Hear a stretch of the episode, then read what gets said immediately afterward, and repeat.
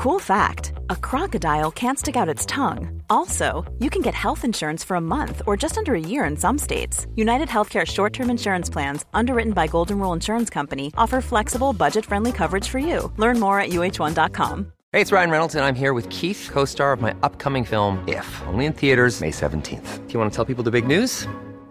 All right, I'll do it. Sign up now and you'll get unlimited for $15 a month in six months of Paramount Plus Essential Plan on us. Mintmobile.com slash switch. Upfront payment of $45 equivalent to $15 per month. Unlimited over 40 gigabytes per month. Face lower speeds. Videos at 480p. Active Mint customers by 531.24 get six months of Paramount Plus Essential Plan. Auto renews after six months. Offer ends May 31st, 2024. Separate Paramount Plus registration required. Terms and conditions apply if rated PG. Hiring for your small business? If you're not looking for professionals on LinkedIn, you're looking in the wrong place. That's like looking for your car keys in a fish tank. LinkedIn helps you hire professionals you can't find anywhere else, even those who aren't actively searching for a new job but might be open to the perfect role. In a given month, over 70% of LinkedIn users don't even visit other leading job sites. So start looking in the right place. With LinkedIn, you can hire professionals like a professional. Post your free job on linkedin.com slash people today.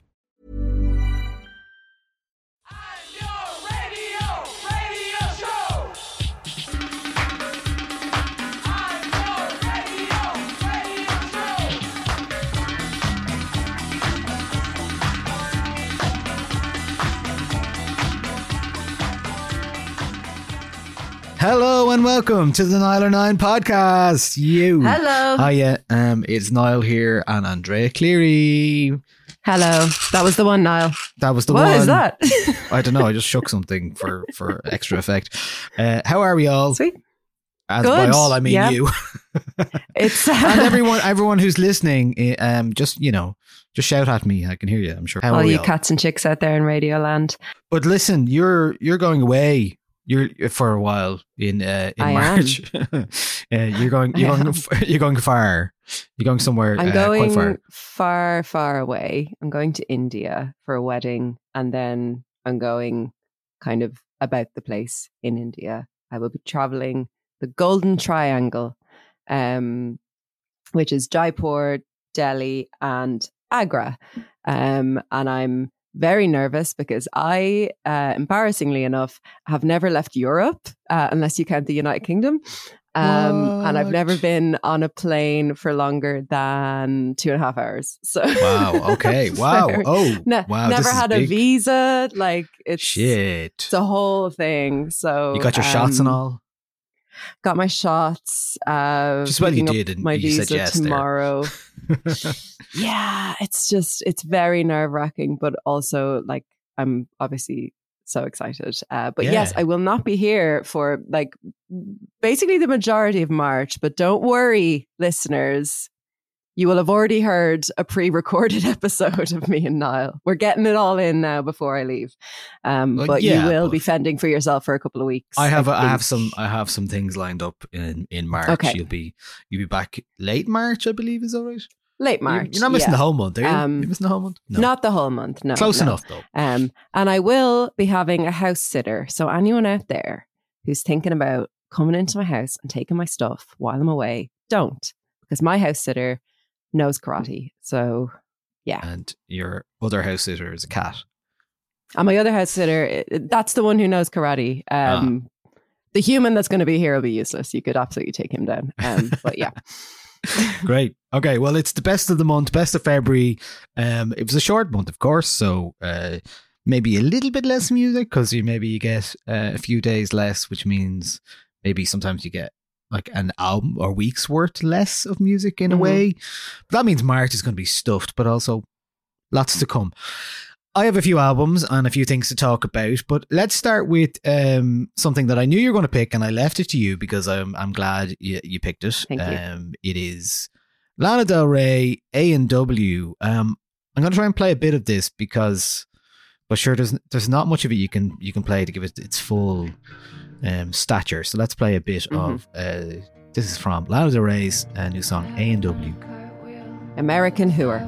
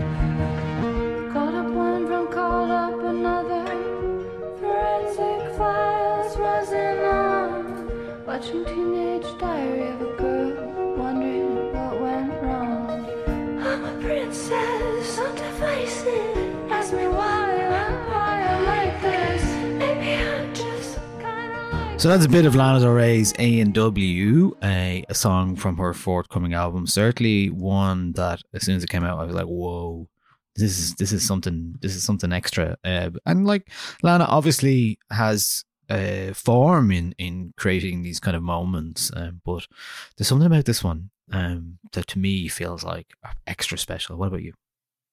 Yeah, I feel like everything she's done since Norman fucking Rockwell has has felt more maybe authentic in terms of my own listening to it. Um I like a lot of her stuff from before then and I know a lot of Lana fans like really really love her early stuff and I I sort of I love the singles. The albums never really hit for me.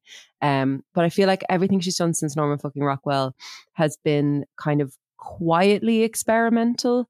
Um and the experimentation is kind of rooted and set in her like a growing confidence I see in her as a songwriter um and a- as a lyricist in particular I mean um she's she's not afraid to throw a few like more than a few kind of mic drop moments in a song um and I like that confidence. Like where where Taylor Swift might have one or two, Lana's doing it in like nearly every line.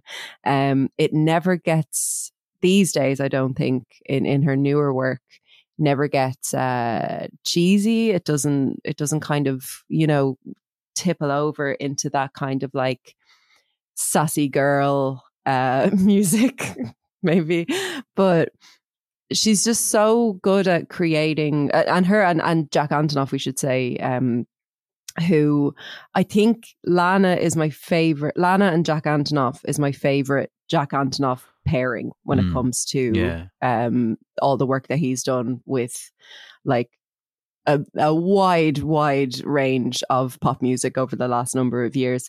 But they're my favorite pairing. I feel like he understands the kind of atmospheres that she's looking for and looking to create. And on this song, it feels like they're just having fun with it. They're experimenting with it. It's kind of split in half a bit and both halves are as good as each other. For me, I think in the first half, we heard a little bit in the clip there. I think those harmonies in, I think it's maybe the pre chorus or whatever way it's structured, are just so arresting and so kind of like, I don't know, like maybe a bit standard when it comes to harmonies, but we don't hear a lot of that from her. We don't hear that kind of like wall of sound um, vocals from her a lot. It's usually her on her own because her voice can kind of carry herself on her own. So for me, when I, when I first heard those harmonies come in, I was like, oh my god, this is just like heavenly. Like it's so so beautiful. Um, and then obviously she has her kind of her mood and her old Hollywood aesthetic and how she how she breaks that down and how she kind of investigates it and interrogates it and really pulls at the thread of the kind of aesthetic she's known for. And I think she does it brilliantly in this song again. I can't wait for this album. I feel like it's going to be like what what- what's the name of the album? It's uh, Did You Uh, Know did you There know there's a tunnel, under Ocean Boulevard, and uh, Like, there's an extended like- version of that that she decided like, against. if you're naming your album, did you know there's a tunnel under Ocean Boulevard? I'm like, yes, Lana, like fucking hook that to my brain, to my veins. Like it, she's just, she's so, she's so herself. And I really feel her growing into a more complicated and nuanced um portrayal of what she was doing with her with her earlier stuff as she grows and as she gets older and as she kind of starts reflecting on that. So Yeah, I Yeah, think there's I- I less reliance on uh, artifice uh, uh, and kind of standard tropes with what she's doing these days. I think uh, mm, lyrics are more deeply uh, interesting and intimate as well. There's, you know, there's really like bearing of the soul here and bearing of your personal life as well. Whether it's real or imaginary, it kind of it does feel real, mm, and and that's the thing. Like this song to me is like a a two part vignette. It's theatrical like vignette of of of Lana in a hotel room and at different various points, um, Mm. and looking for solace in in the right or wrong places. And then there's the whole like there's so many different references in there. There's a, like a reference to an old um a, a film that kind of references the sexual exploitation that she has she is talking about throughout the uh, the song as well. mhm. There's loads of things like that. There's an interpolation of an old song that Tom Hanks sings in um, a doo-wop song that Tom Hanks sings in Big. Um, and there's Mm. talk of mothers as well, and uh, like that first line in the song, uh, "I haven't done a cartwheel since I was nine. I haven't seen my mother in a long, long time." There's Mm. lots to unpack here, and and uh, and as well, there's a second part which you know totally switches up the style. And just for reference, here's a little bit of what that sounds like.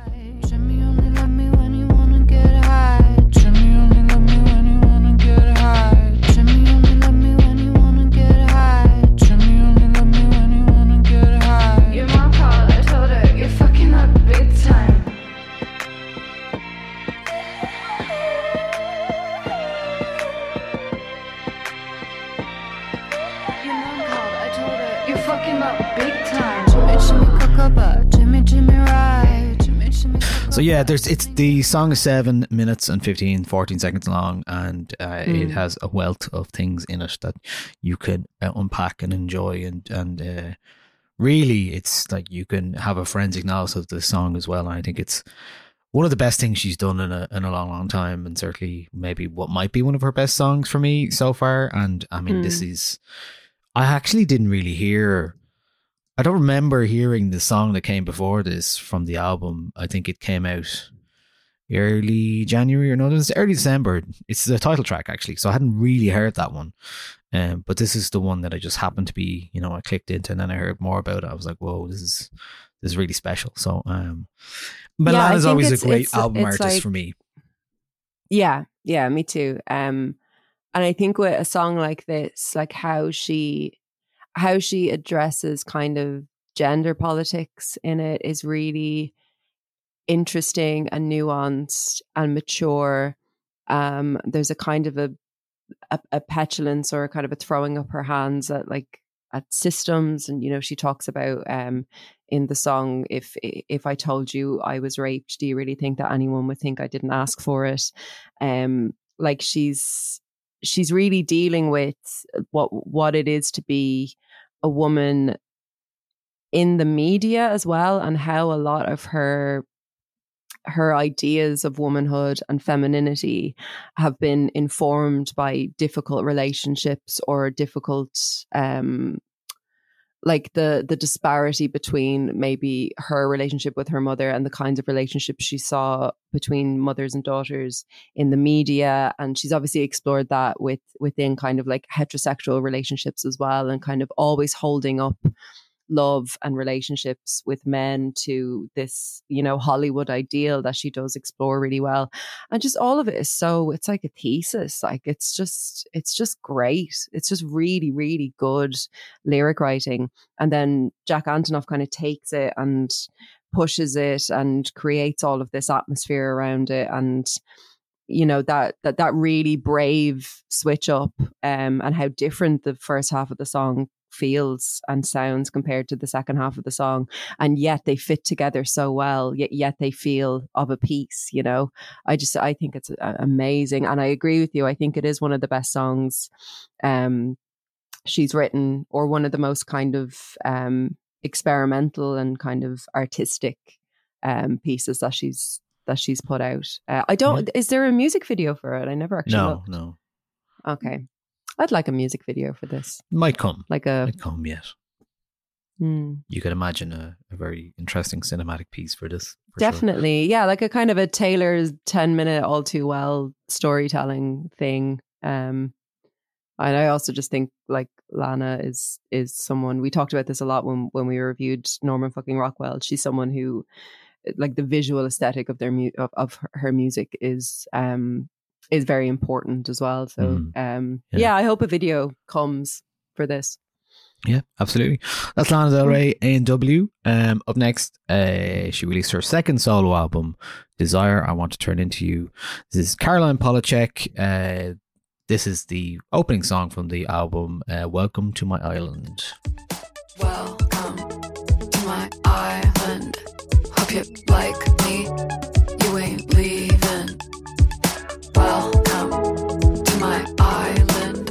See the palm trees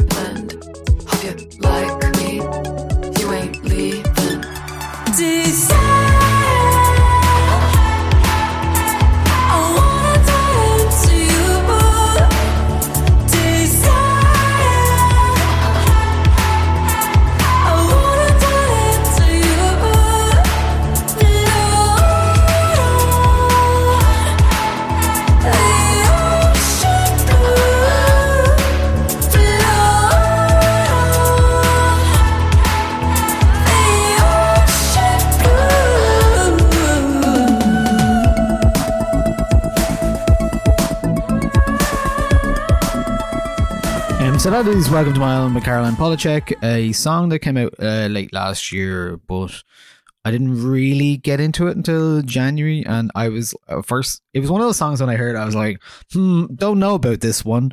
And Mm. and that happened to me a number of times with Caroline Polachek uh, in the pre-release to this album. Um, she had a song out called Sunsets, which was like this Spanish guitar song, and I was like, "What the fuck is this?" and, and then there was a um, there was another song called Blood and Butter, which I might play in a bit, which has a bagpipe solo, and I was like, "Okay, there's lots going on here," and I'm looking forward to hearing the album. Um, and as it turns out, I think it's really, really good. It's a weird pop album. It's the kind of album I would hope she would make. It's uh it's you know, it's it's a pop album, but it, it's it's really off kilter. It's got Bunny Is a Rider on her breakthrough song. It has uh, Grimes and Dido on the same track, um, but mostly it's just her um, being really good melodically. She's a brilliant lyricist. She's a brilliant um, vocalist, particularly, and I really like what she does. There's a lot of you know mainlining of of kind of pop tropes here that uh, but sounds really good. But she's also like doing things that remind me of of uh, of Enya. She's obviously covered stuff like um the Corrs' Breathless before, and if you listen to that cover, you can really hear a lot of that in what she's doing here.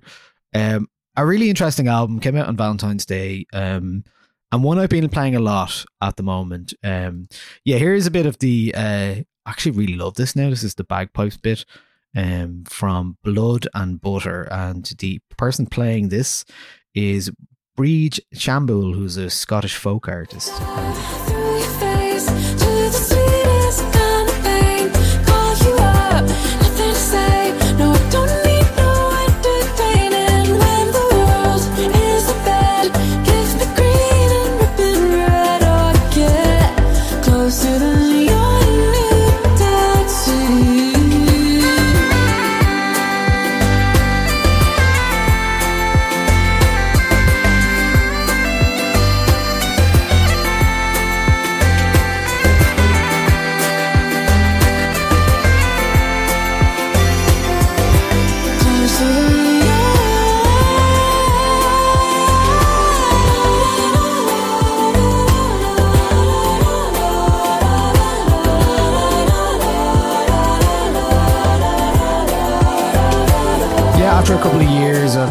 Polachek uh, collaborating with the likes of Charlie XCX and uh, Bunny's a Rider was a big, massive song for her. uh, and uh, I really like what she's doing here. Uh, interestingly, she a lot of people were looking for an Irish gig from her recently, but um, it seems that the tour that she's on at the moment, which she maybe is just finishing up in Europe, is operating at a loss as well. So she kind of one of those things that you know, the conversation we talked about before, it's very hard for artists to tour. You would think that an artist like Caroline Polachek would be able to uh, make that a uh, a reality in terms of not losing money, but uh, it seems that she wanted to uh, put uh, extra cash into this kind of tour to really make it uh, an event. Um, a brave thing to do, but also, you know, a very hard thing to do, especially if you're not making money. But I think she'll do well with this album. It's, I think a lot of people are winning her to succeed. It's a better album than her uh, 2019's Pang for me. Uh, yeah, that one didn't really, uh, it had So Hot You're Hurting My Feelings on it, but I think, I don't think a lot of it really worked, uh, where I think this one is a more complete piece. Mm. Have you heard this yet? I haven't, um, and it's because anything I've heard from her that isn't so hot you're hurting my feelings isn't as good as so hot you're hurting my feelings, and that hurts my feelings. Um, that second song you played sounds like a chorus song. Yeah, um, yeah. like fully sounds like a chorus song, which I don't mind at all. Um, Yeah, well, it's a it's a kind of a good example of of you know how she takes that kind of sound and makes it her own. Mm, yeah, I'll I will listen to this album. I'll I'll give it a go. Uh, but I wasn't I wasn't a big Bunny Is a Rider fan. Oh yeah, I just right. kind of feel like she's one of those artists who has one song that is like one of my favorite songs ever, and then everything else I'm like, yeah, but but none of it's that, you know. okay. um, All right. Well, but give it a go on your big me. long I will flight give to it a go. India. I will. I'll download it Um, for the flight. so your your next choice is from Lisa O'Neill. It is from Lisa O'Neill. It is called uh, Old Note, and it sounds like this. Feathered friend, dig up and resurrect me. I long to live among the song of birdies. A lawless league of lonesome, lonesome beauty. Skies and skies and skies above duty. The wind whistles you in behind the springtime. Float all note new among my mind. You hold the note, the note just moves the movement. Let go the note and so move everything. I can't come to quantify the feeling. I was walking home half in the dreaming. The things that I was thinking I That was Old Note from Lisa O'Neill with accompaniment from Colin McNamara. That's right. Yeah, Colin McEnroe. Nailed it. Uh, it is from her new album, All of This Is Chance, um, which came out this month, I believe, uh, or at least I heard it this month. Um, beautiful album. This, yeah, this is my favorite song from it. I'm a sucker for songs about music, and the lyrics on this are just so beautiful. Um, and there's a there's a lovely moment later on with a child kind of having a conversation um, with Lisa about um, about being sad when a song is over. Um, and Lisa kind of advises her that, um, you know, you can find a new song. And the child's like, nah. um, but it's very, very beautiful. Um, I can't speak too much of the album overall because I've only listened to it, I think, once. Um, but if you like, if if you have enjoyed Lisa O'Neill's work thus far, you will love this. You'll love this record. But I think this song is just so beautiful and so kind of delicate and um, and poetic and observant.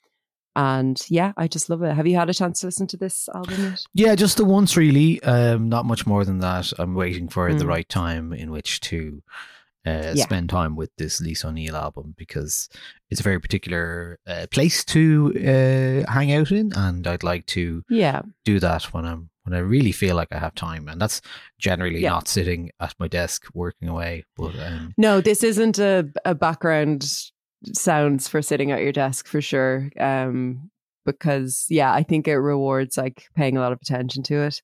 Yeah, it's beautiful. It's really, really lovely. I just, I, I think she just never misses. She's great. Right, that's Lisa O'Neill. Uh, old note from all of this is chance. Um, so up next, I was going to talk about the Young Fathers album, Heavy Heavy. Um, their first album in five years. I really like what they do. If you like the kind of gospel, hip hop, soulful music that they've been doing, you'll find it here again. They're uh, they by the time this comes out, you they'll have played Dublin last week, and uh, I'm sure it was great. But I decided instead of doing that, I want to talk a little bit about Skrillex because this this man has I've, I've there's just lots of discourse about him at the moment. Is he living rent free in your head? Are people still using that phrase? no, I don't think so. Uh, what lives in your head, rent free. Um, yeah. So Skrillex, right? So I actually, you could easily have ignored Skrillex for many, many years, and and And I He have. was, and he's all he's often been an object of derision in terms of electronic music since he came out, uh, because a lot of what he did in the early days was take um, the music and the textures and the tropes of dubstep and remove the uh, more interesting parts and make it into like it. Dubstep starts in Croydon in in London in like early 2000s and 15 10 or 15 10 years later basically like Skrillex takes it and, and turns it into bro step is what most people call it Mm. like really dumb uh, dub dumb drops and the drop became the thing that everyone talks about um I have a really, really marvelous YouTube video essay to send you. I can't remember who it's by, but I'll send it to you. And if you want to put it in the show notes, because great. it's about that. And also, interestingly, about how the death of dubstep can be linked to like the smoking ban, which I don't know if anyone has ever done like a proper Oh. research project on, but I would absolutely, I would fund it. I would read it. Um, but it's a brilliant, brilliant video essay. I will, I will send it to you. You'll love it. Okay. So in 2011, I was in at Berlin Music Festival and Skrillex was playing the after party. And at that time, I was like, God, I hate Skrillex. Um, so he was on after Public Enemy. And uh, I went in to Public Enemy at the after party in this warehouse. Good fun. And then Skrillex came on and I have to say, I had a great time because it was just oh, so Niall. listen, no, no, no. Listen to me now. It was so silly, and there was just endless amount of drops. For after a full day at a festival, it just hit this next like level of like this is so dumb. So I was calling it dumb step for ages. Um, so that was the last time I'd really thought about uh, Skrillex, like 2011. It's, and you know what, Niall? easily to- it's yeah. important. It's important to, to state that sometimes it's okay to be a bro.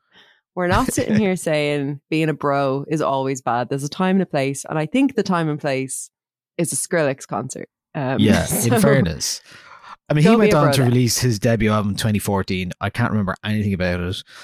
What's interesting now is what happens, what has happened in the last uh, six months to a year is that, especially last six months, is Skrillex has been touring and playing with uh, Fred again and Four Tet.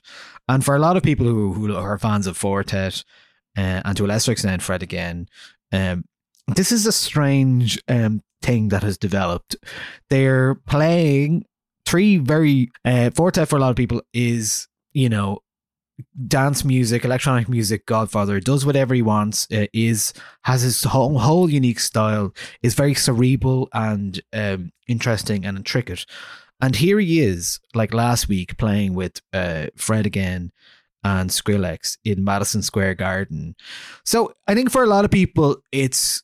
I've read a number of pieces in the last week, which has just been so interesting of people who are like, I write about uh, electronic music and I have been for 15 years. I've never written about Skrillex. I was like, but now I'm, you know, they're trying to actively ignore him.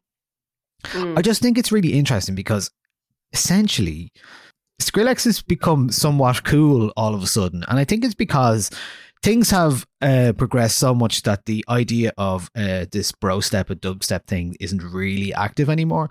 But also, like Skrillex has come back to fill that void of this kind of dumb, fun, big dance music with drops. Like Mm. there's a there are songs. like it's he- it's limp it's Limp Bizkit for Yeah, like but you know what? Like I'm, I'm just, I just like I kind of just want to say I'm not actually that mad about it. Like because I know Flowdan, who's a, a rap uh, a rapper who's often plays with the Bug, uh, or raps with the Bug, and uh, you know very cool English music, and he collaborates on the new Skrillex, one of the new Skrillex albums. So Skrillex has two albums out. One of them is a real pop album, and one of them is a real dance album.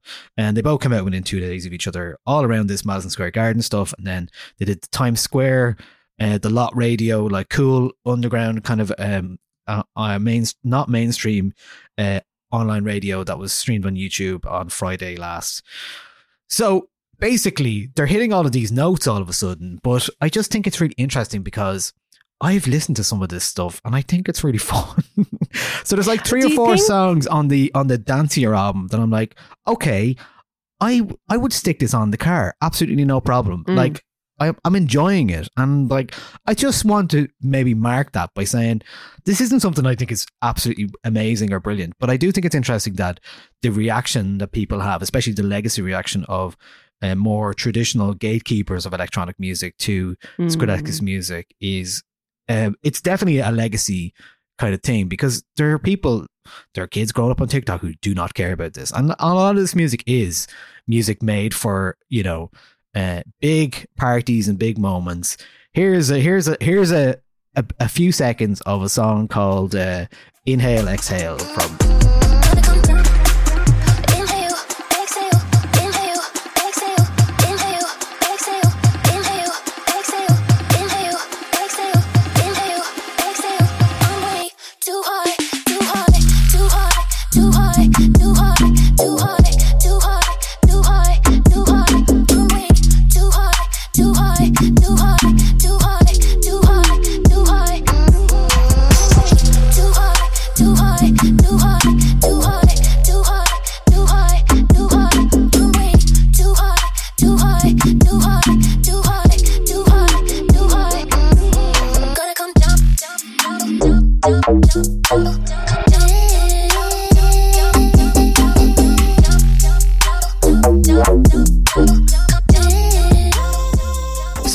Skrillex is doing here is not a million miles away from what he was doing before, but I think um, he's definitely learned how is, to is it take. me though or is is the bass in that track just like completely anemic maybe it's my headphones but like It's it, it- there is there's it's like fine. nothing I think it's fine. going on there Um, for me like in, in okay. in terms of like being in conversation with like dubstep or being a dubstep artist and But, like, like, the, the very doesn't- least i would expect is to like feel something from the bass Yeah, yeah, I think you can. You can. I think that's a bit unfair because it's maybe you're you're you're using headphones on over a podcast call. Maybe that's not the fairest way in which to hear a sub bass. But my point Yeah. about this really is that he's not really a dubstep artist anymore. Pe- dubstep doesn't really exist. Um, but he's also learned how to actually create dance music in a way that is in like his previous music was not even, and Pitchfork even admitted this as well. He didn't have any rhythm on any of his music Mm. before. There's there are songs on here which, uh, especially the Quest for Fire album, which actually, you know, have uh, the understanding of of dance music dynamics. Not that that should be applauded necessarily, but I think look, he's he's doing interesting things somewhat. Um, he's collaborating with interesting people, and I just think it's interesting. Like me myself, I was more against Skrillex ten or fifteen years ago than I am now. Right now, I'm just like, ah, leave him off. I don't know why that is. But do you think do, do you think that like the the backlash to somebody like Four Tet like um collaborating with Skrillex or kind of legitimizing Skrillex is like Skrillex, like it or not, is part of the history of dubstep, is part of the history of uh, electronic music. He popularized um, uh, to like the nth degree um, dubstep, and for a lot of people, was like their their fir- unfortunately was what they thought of when Mm. when someone said, "Oh, especially I like in dubstep," America, or yeah. especially in America, but you know, even a lot of the younger generation in in in the UK as well, who who weren't going to like dubstep nights and who kind of missed out on what the feel because I, I I used to go to a lot of dubstep shows when I was younger. I used to be really into it, and like it's it's a genre of music that I think just should be experienced live. Um, I don't think you you can get the same out of it. Um, now, granted, this was like 2012, and I was listening to music on my fucking laptop and my laptop Mm. speakers, so like fair enough. But like, do you think that like the backlash is the kind of the legitimization that he's getting now as being part of like the history of dubstep and maybe like people people enjoyed like hanging the death of dubstep on Yeah, I think there's definitely when actually there was like like tens of other factors like not not least like just that genres and and scenes like come and go and they they live Yeah. and die and they could be for like all manner of factors like you know club spaces shutting down or people kind of evolving their sound and i think with skrillex it's like he took the very very like base level thing of dubstep and he elevated it into like a pop music sphere and on paper that's not something that is like you know that's not new or offensive Mm. like it's it's as offensive as you know anyone else in any other genre doing it but yeah maybe that's why people are mad because it's like oh Yeah. I, I can't be mad at skrillex now because my fave is Yeah, well, I think people him. that annoys people and upsets people Mm. that you know somebody as holy as Four Tet is in Yeah. the sphere of Skrillex. But I think the real thing is going on here is that you know we live in a completely different musical landscape now, where there's uh, genres aren't as siloed as they once were. So someone like Skrillex, who is bringing in people like Justin Bieber and Flowdan and Missy Elliott and PinkPantheress in one album do, it makes more sense in the pop landscape now. It makes more sense in the music landscape now. It makes more sense in Spotify's landscape. So it actually makes sense for anyone who's grown up listening to music and who's like 17 or 18 or 19 right now. You, that's the time where you're like, you don't care about dubstep and Skrillex and who's making what. And that's just the reality, I think, of what's actually happening here. But I just think it's been really interesting to watch because, especially like, you know, uh, I followed. Um, there's an artist that or a, a writer who has a Substack, an electronic music uh, writer has a Substack, who like basically wrote an article about why he won't write about Skrillex. But I should just think it's like just engage with it. At least you might you might like discover something interesting yourself. Mm. You don't have to be like, oh, I'm never going to write about Skrillex. It's like fine if you want to, but like also I just think it's more interesting to engage with something than just be like, no, I'm gatekeeping Yeah. this away from me. So I have been letting some of this into me, and it's like it's been really like a fun, like kind of DJ set almost, and that's the way I look at it. Like it's like I just think it's been really interesting, and I what I like about the Four Tet uh, uh, involvement in this is that he he's clearly hasn't compromised anything that he's doing. Um, the Madison or sorry, the Times Square DJ set that they did, Four Tet was the one who came in and played this absolutely ridiculous dubstep song in the middle of Times Square and absolutely wrecked the gaff.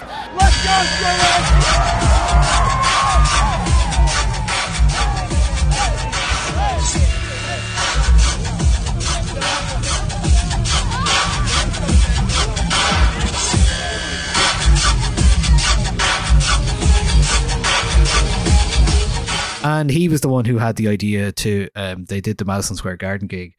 The, his idea was uh, to keep the lights on for the first three hours, and to only play house music for the first three hours, and then he dictated how the lighting work and all that stuff. So I just think it's really interesting because, like, actually, there's a possibility here that like Four Tet is showing Skrillex the ropes in a way, and I think that's also really interesting, and maybe Mm. Fred again as well to a lesser extent, but um.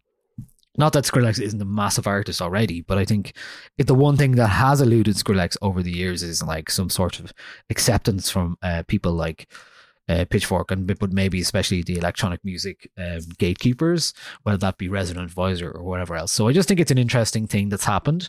Um, He's kind of circumvented that, and people are a bit mad about it. And uh, so yeah, I just wanted to talk about it briefly. I thought it was it's an interesting thing that's developed.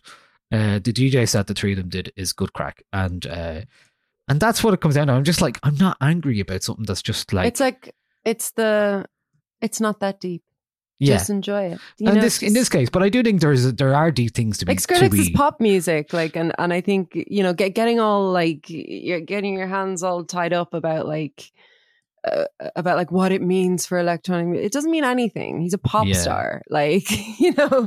It's if if, if you want to gatekeep and if you want to be mad at him for like. I don't know, cultural appropriation of dubstep, like absolutely have at it. But like, you don't need to give him the time that you give to Four Tet. Like, no one is really calling for that. Like, this is just reactionary shite. Yeah.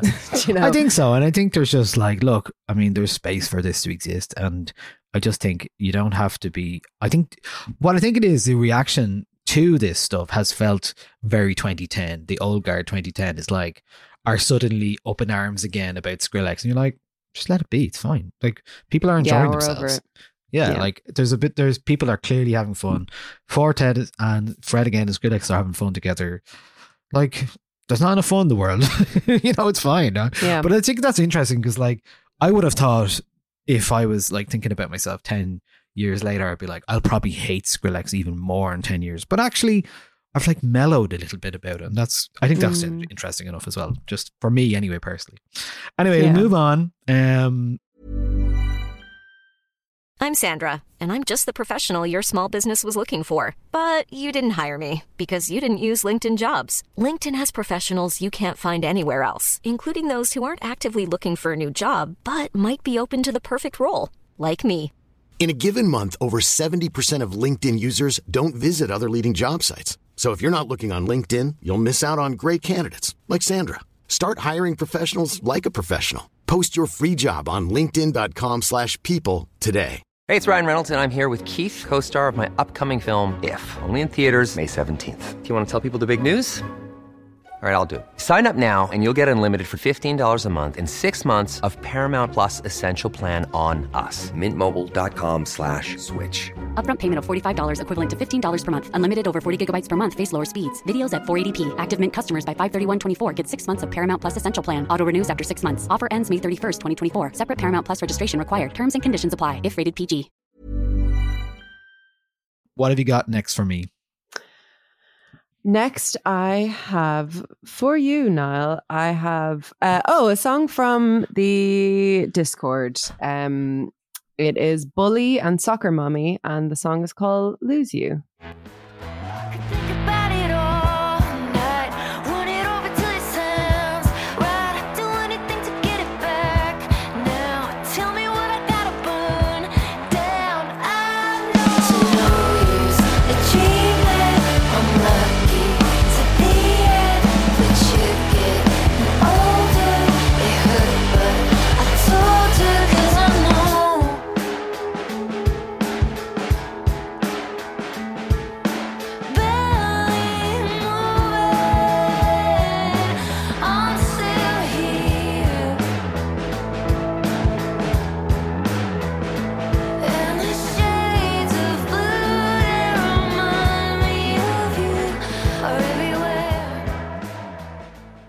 So Matthew in the Discord shared that with a lovely bit of fuzzy rock, and I was like, "Well, that sounds like it's up my street." Uh, and also considering I am a very, very big fan of um, Soccer Mommy, uh, Bully, I wasn't aware of um, solo project of guitarist and singer Alicia Bognanno, formed in Nashville, and I feel like you can get that kind of. Um, in the verses, there is a bit of like a honky tonk sort of feeling and then in the choruses it is kind of woozy. It's a bit smashing pumpkins.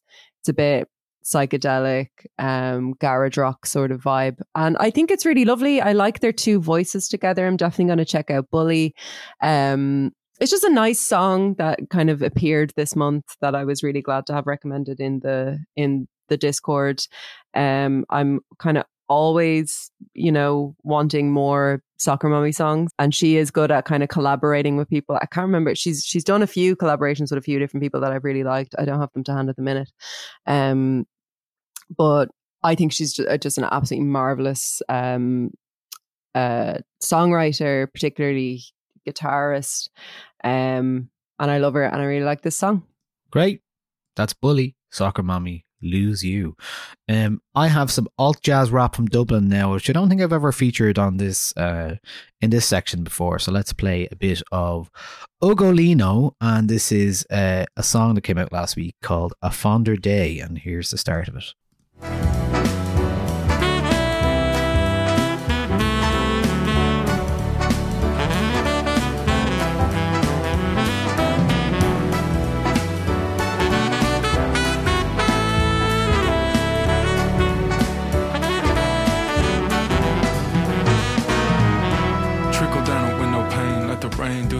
We don't want no silly games on Saturday night. And I've been better than this shit alright. Taking toast to you twice, like how many times, too many times. Tongue tastes what it shouldn't. If I'm really being blunt, I just fuck you cause I could. Doesn't mean that I should. Where's the line between good and evil? I try to draw it every time, but just divide my people. Fuck. Spinners like my oldest memories. There's a smoke screen that's been fogging up the dreams. Got a team I like to talk about, but we don't really talk about it. Say we'll take that leap of faith, but then we just go walk around it. Mine's full of ideas that I hope you get to meet before I'm rolling in a seal proof. Purple velvet deep blue. Six feet under heartfelt, I needed you. You weren't there, what could have?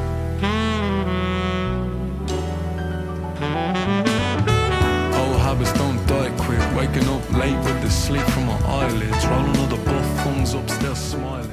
So that's Ugolino. They are um, the Dublin duo uh, lyricist Shane Richardson and composer producer Oren Healy. Um, I had these listed as one of our 20 best new Irish artists of 2022 on nialler9.com. Um, they had a few singles out, and I just really like what they're doing. Um, there's a mixture of kind of that one, especially is is their big band jazz kind of stuff. Like it's almost like something from the La La Land soundtrack or something, or some kind of Hollywood uh, drama. Uh, with some kind of colloquial uh, rap style. Uh, I really like what they're doing. They had two songs out last week. Uh, Ugolino, U G O L I N O uh, is what they're called. I'm keeping an eye out for them because I think I don't think they've done any gigs yet, but they are bringing in lots of the some local Dublin jazz players as well and doing uh, interesting things. A very different kind of thing that they're doing. I can kind of it's almost like if you're taking um some of the music that Kojaque might be doing and turning it into a big band kind of orchestra Mm. stuff, and then uh, some similar kind of rap style with that. So I really like this. Is Ugolino a fonder day? Cool.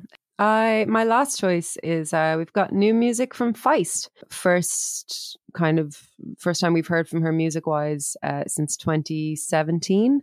Uh, she has an album coming out next month uh, in March, or sorry, the month after April 14th, uh, called Multitudes, and she's released three songs uh, in February: "Hiding Out in the Open," "Enlightening," and "Love Who We Are Meant to." And the one I've chosen is "Hiding Out in the Open."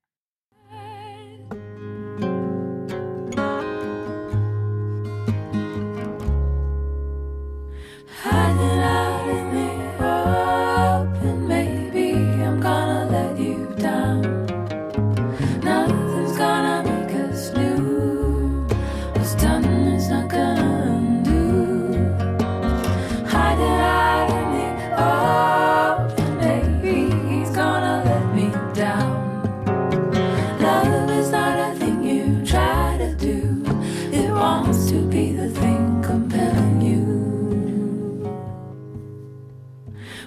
Should probably say. What we should let's put off for a few more days. And anyway, I'll pretend not to hear until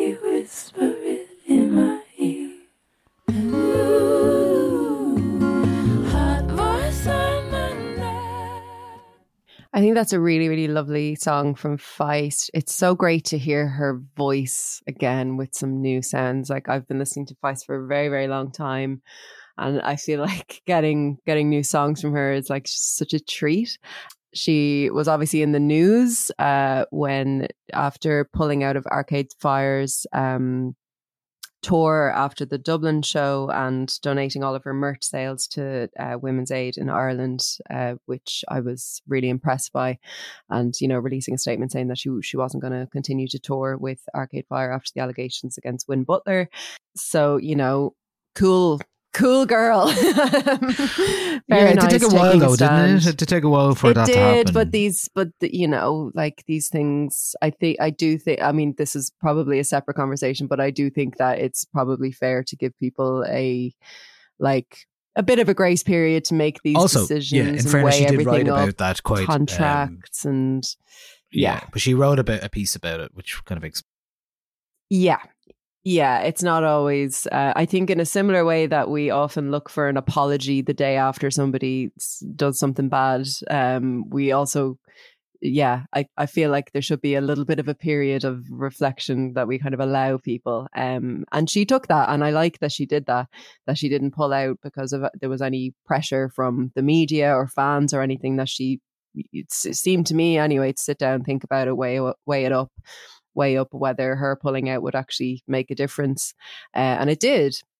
Um, but I mean, besides that, she's been doing um a, a sort of a a live show experience called Multitudes that is uh, kind of in in the round, and there's been like some kind of improv- improvisational stuff, and yeah, I'm really interested to hear what Multitudes the album sounds like because I I think this song is beautiful. I love I love songs that uh, um kind of have like a round in them and you can hear it in the verses there um she kind of like tri- tri- triples her her vocal lines in a round and I just feel like that's not something that's done very often these days Mm, um yeah. which is very very nice uh and her her vocals are just so so beautiful um they always have been but I just I just think on the, on this song eh, they're just like elevating and like yeah, they're so so beautiful. Like I got shivers the first time I heard this song. I thought it was amazing.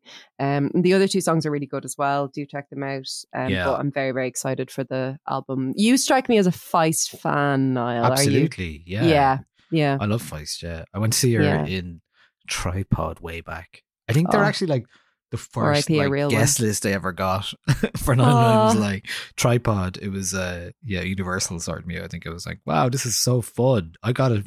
I got in free. I get to go to a gig for free. yeah, yeah, that was like um, Yeah. just after one, two, three, four, and all that kind of stuff. And they, uh, what's the album called then? Uh, a reminder.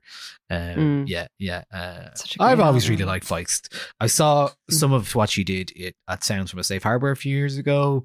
Um, Mm. Mary Hickson, the uh, festival director, who works a lot with Bon Iver and uh, the National, um, is involved in her show in some way as well, I believe. And so even there was some of that energy in uh, the Kino, a very small venue that she played in. Um, as part of that we also played in.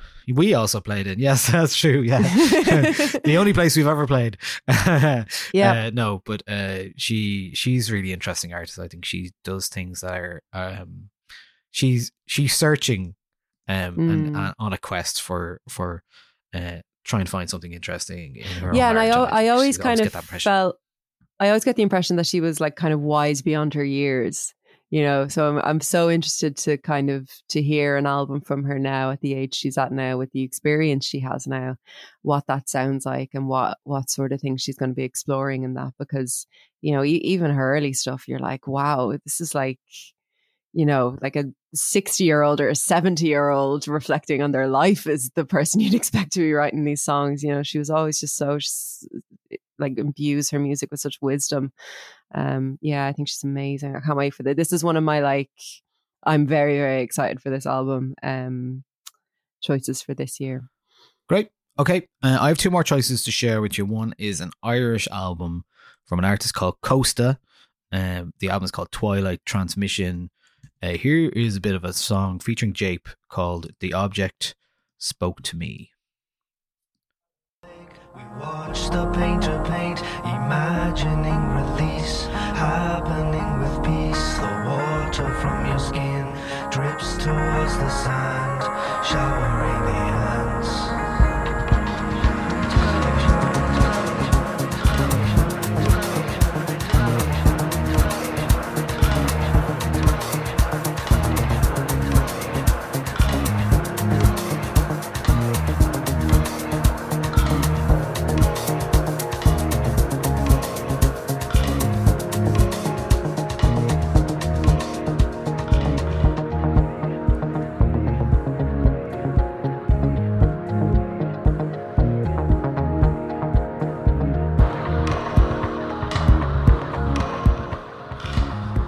So that is from Twilight Transmission. Chosta Connor Kelly is the producer from Dublin. Album came out about a week and a half ago, uh, two weeks ago. Um, a debut album on his own Midnight Tapes label. Much of it recorded and conceived during lockdown. Uh, a concept record about the fictional network of internet interconnected radio stations, uh, mainly inspired by the outliers of radio station programming uh, in an increasingly homogenous landscape. Name checking in particular Don Deneen, NTS, and Dublin Digital Radio. Um, Connor says the album, uh, which also you heard there features Jape and also Fears is on it on one of the tracks. Influenced by trip hop era, Portishead, Boards of Canada, post dubstep, jazzy 90s hip hop production, William Basinski, Tim Hecker's, Radio Amor, and Madvillain. Uh, I think there's lots to recommend here. It's uh, it's it's got a very unique atmosphere. It's got a very Dublin centric uh, feel to it, with some of the a track called Vox on it, which has um uh, an, uh, a Dublin woman talking about the streets that she occupies and lives in, and uh, there is a sense of that kind of um nocturnal late night radio stuff. There is a song on it Mm. called Late Night Jazz Radio as well. Uh, I think it's really, really good, and one uh, in terms of an Irish context that uh, you should definitely give a listen to. Uh, this I I heard this album um at the end of last year. I was putting together my ones to watch for the Irish Times, and I just Oh, that's right, yeah. Like what what have you got coming up? And um he sent me this album. I listened to it, and I was just like, oh my god, yes, it's so so beautiful and so like atmospheric, and it's definitely of a place. Yeah, I I think like when when I saw that Boards of Canada was a a touch point for him, I I I was like, okay, yes, but also you know, big claim. But then listening to it, I was like, yeah, I can definitely feel that here. Like it is, it's beautiful and it is kind of quietly experimental. You know, it's not gonna like, it's not experimental in like, whoa, how did he do that? My mind is blown. But it's experimental in kind of what he does with narrative and and place. Um, yeah, I I think this is a wonderful record. I think it's really really lovely.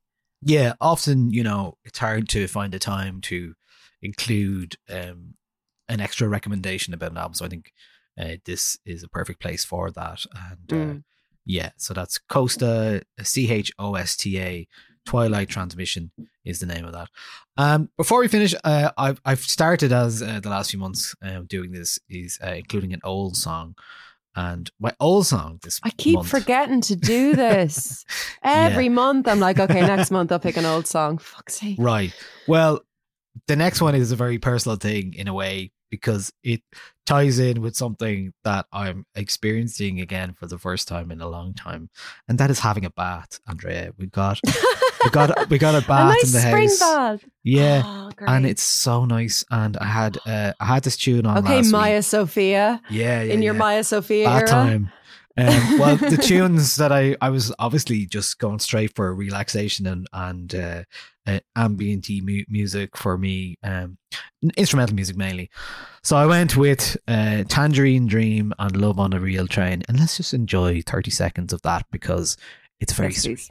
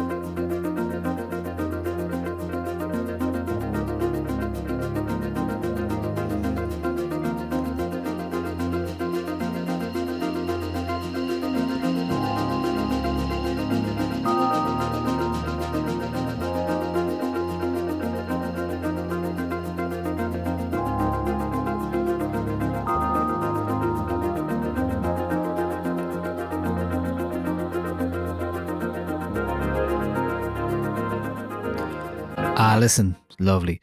Um, that's Tangerine Dream, a German band that were around since 1967. Do you, you do you know what the soundtrack is, or what that song is the soundtrack from?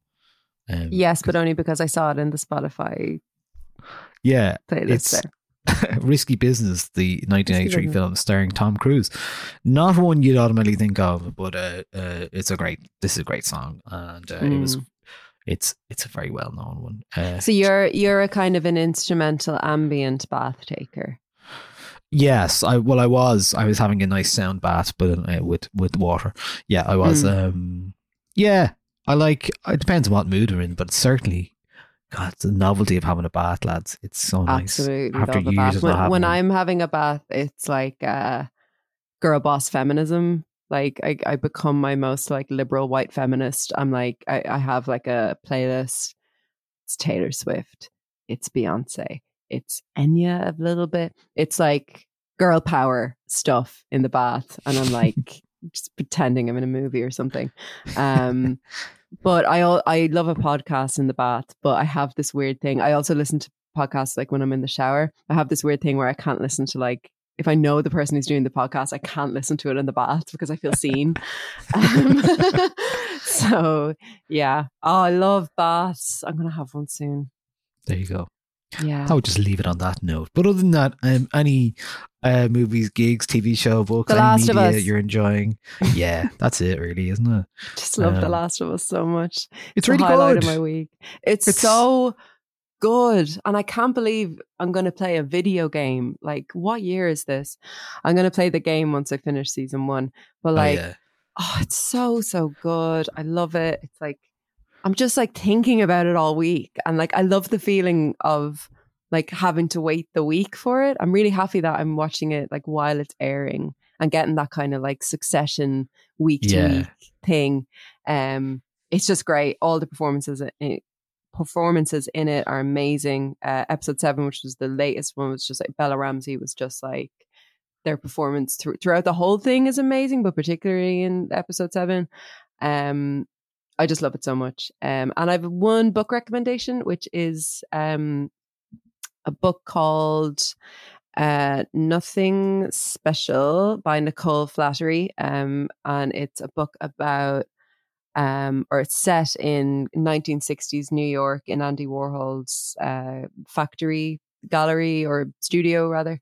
Um, and it's about a typist, uh, one of the typists slash transcriptionists, transcriptionist, um, who transcribed the um, conversations that became Andy Warhol's first book, uh, A, a novel, um, and about her life. Um, I will say, if you want a book about Andy Warhol, this is not it. This is very much like a internal kind of like a lot of gender politics, a lot of sexual politics, but like the 1960s and this this kind of vibe and this atmosphere is there. It's really well, really, really well written. Sally Rooney is a fan. Um, she doesn't often, you know, give quotes for the front of books, but she she gave one for this and said that it, um that she loved it and loves her writing.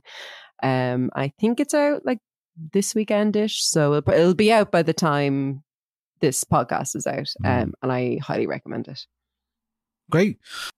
What else could I talk about? Oh, self esteem. Went to see self esteem. Oh yeah, how was just, it? Just, uh, just gone uh, in the Olympia. Yeah, it was great. Uh, obviously, um, we're seeing her in the Workman's. Um, what was that? Was that the end of 2020 or anyway? About a year ago, probably. And It was as much in the pandemic that I had a ticket for it and I sold it because I was too scared to go. Yeah, it was that time. It was it was like the first few months of, of coming Yeah. back out again. Mm. Um, but I remember watching her on, in Workman's going, this room is too small for her and what she's doing. Well, she's really amped it up again, even more. There's a big uh, element of theatricality um, to the show. Uh, don't want to give too much away, but there's a lot of costume changes and uh, uh, kind of more conceptual stuff. Uh, somebody up the front row at the Olympia asked was like asking for a song, and um, in the way that she, uh, Rebecca Lucy Taylor does, she was like, "It's a conceptual." Like she jokingly, but also seriously, was like, "It's a conceptual show, you dickhead. Don't be asking for songs." It was Good. you know, Good. so um, I enjoyed that. She had two new songs, one really good one called Mother. Um, and I think she's doing great things and really just uh, encapsulating that Prioritise Pleasure album in a lovely, uh, augmented way live. Um, yeah, it was a really, really name great as gig. well. I, I tour this all the time. It's great. It's just a great name for the tour. I tour this all the time. Yeah, Yeah, great gig. Uh, great Sunday night gig. So that was fun. Um, and that's pretty much it for us, I think, uh, on this Mm-hmm. uh, Best of the Month podcast. Next month, there are new albums from Slowthai, Fever Ray, M83, Unknown Mortal Orchestra, Yves Tumor, Lana, and boygenius. So I'm sure we'll be talking about some of those um, uh, by the time when you get back. Yes. But in the meantime, um, have a great one. Have an, enjoy yourself in India. Oh, the other Thank thing you. is we we are thinking about you're you're obviously away, but um, we're thinking about uh, some of the people in the Discord and myself are talking about having a little meetup as part of the meet I'm me in the bathroom screening in the lighthouse on the 11th of six of 11th of March. Um, so if you're in the Discord, Can't come in and say hello to that.